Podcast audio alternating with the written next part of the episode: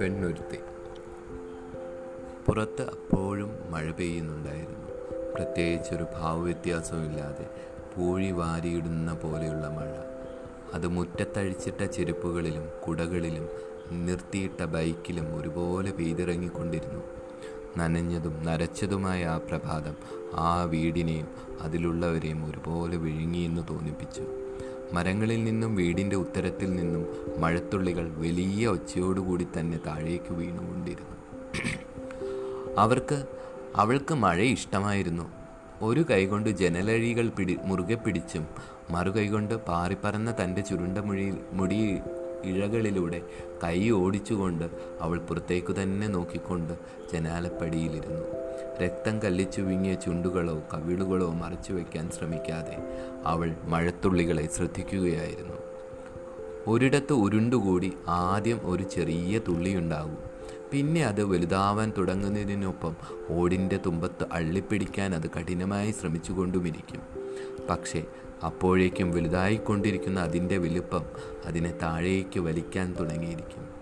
വളരെയേറെ പരി പരിശ്രമങ്ങൾക്ക് ശേഷവും സ്വന്തം ഇഷ്ടത്തിനെതിരായി വലുതായ ആ വലിയ തുള്ളിക്ക് താഴേക്ക് വീഴാതെ നിർവൃത്തിയില്ലാതാവുന്നു അങ്ങനെ ആ തുള്ളി താഴെ വന്നു വീഴുമ്പോൾ മാത്രമാണ് അറിയുന്നത് അതൊറ്റയ്ക്കല്ലെന്ന്. കുറേയേറെ തുള്ളികൾ അതിനെപ്പോലെ അതിനു മുമ്പും പിമ്പും കൂടെയും വീണിട്ടുണ്ടെന്ന് മാത്രമല്ല അവയെല്ലാം ചേർന്ന് ഒരു ചാലായി ഒഴുകാൻ തുടങ്ങിയെന്നും അവളെ തന്നെ നോക്കി കൊണ്ടിരിക്കുന്ന അഞ്ച് ജോഡി കണ്ണുകളെ അവൾ ശ്രദ്ധിച്ചിരുന്നതേയില്ല. അവളുടെ ശ്രദ്ധ പൂർണമായും താഴോ താഴേട്ടു വീഴുന്ന മഴത്തുള്ളികളിൽ തന്നെയാണ്. മഹിളാ അസോസിയേഷൻ പ്രവർത്തകരായ സുഹ്രയും ലിസിയും വാർഡ് കൗൺസിലർ രാജേശ്വരിയും യുവ പത്രപ്രവർത്തകനായ ധനേഷും പിന്നെ ആ വീട്ടുകാരിയായ ശോഭേച്ചിയും അവളെ തന്നെ നോക്കിക്കൊണ്ടിരിക്കുകയാണ്. അവൾ ഈ ഇരിപ്പ് തുടങ്ങിയിട്ട് ഒരു മണിക്കൂറെങ്കിലും ആയി കാണും അക്ഷമനായി ധനേഷ് വോയിസ് റെക്കോർഡറിൽ വിര വിരലമർത്തിക്കൊണ്ട് ചോദിച്ചു എന്താണ്? ടീച്ചർക്ക് എന്താണ് വേണ്ടത്? രക്തം കല്ലിച്ച് വിങ്ങിയ ചുണ്ടുകൾ നിശബ്ദമായി തുടർന്നപ്പോൾ ചുറ്റുമിരുന്ന മഹിളാ പ്രവർത്തകരെ നോക്കിക്കൊണ്ട് അവൻ ആവർത്തിച്ചു. പറയൂ ജോളി ടീച്ചർ നിങ്ങൾക്ക് എന്താണ് വേണ്ടത്? ഞങ്ങൾക്ക് ചെയ്യാൻ പറ്റുന്നത് എന്തായാലും നിങ്ങൾക്ക് വേണ്ടി ഞങ്ങൾ ചെയ്തിരിക്കും. പേടിക്കണ്ട. ആടണം. പേരിന് കറങ്ങിക്കൊണ്ടിരുന്ന ഫാനിൽ കുരുങ്ങിത്തെറിച്ചു അവളുടെ ഉത്തരം. എനിക്ക് ഊഞ്ഞാലാടണം. നല്ല ആക്കത്തിൽ ഉയർന്ന് പൊങ്ങി ഊഞ്ഞാലാടണം. ഒരു ബ്രേക്കിംഗ് ന്യൂസ് കവർ ചെയ്യാൻ വേണ്ടി വന്ന അവൻ തെല്ലി ഈർഷ്യത്തോടെ ചോദിച്ചു എന്താ? അപ്പനും അമ്മച്ചിക്കും അപ്പനും അമ്മച്ചിയും പേടിക്കണം.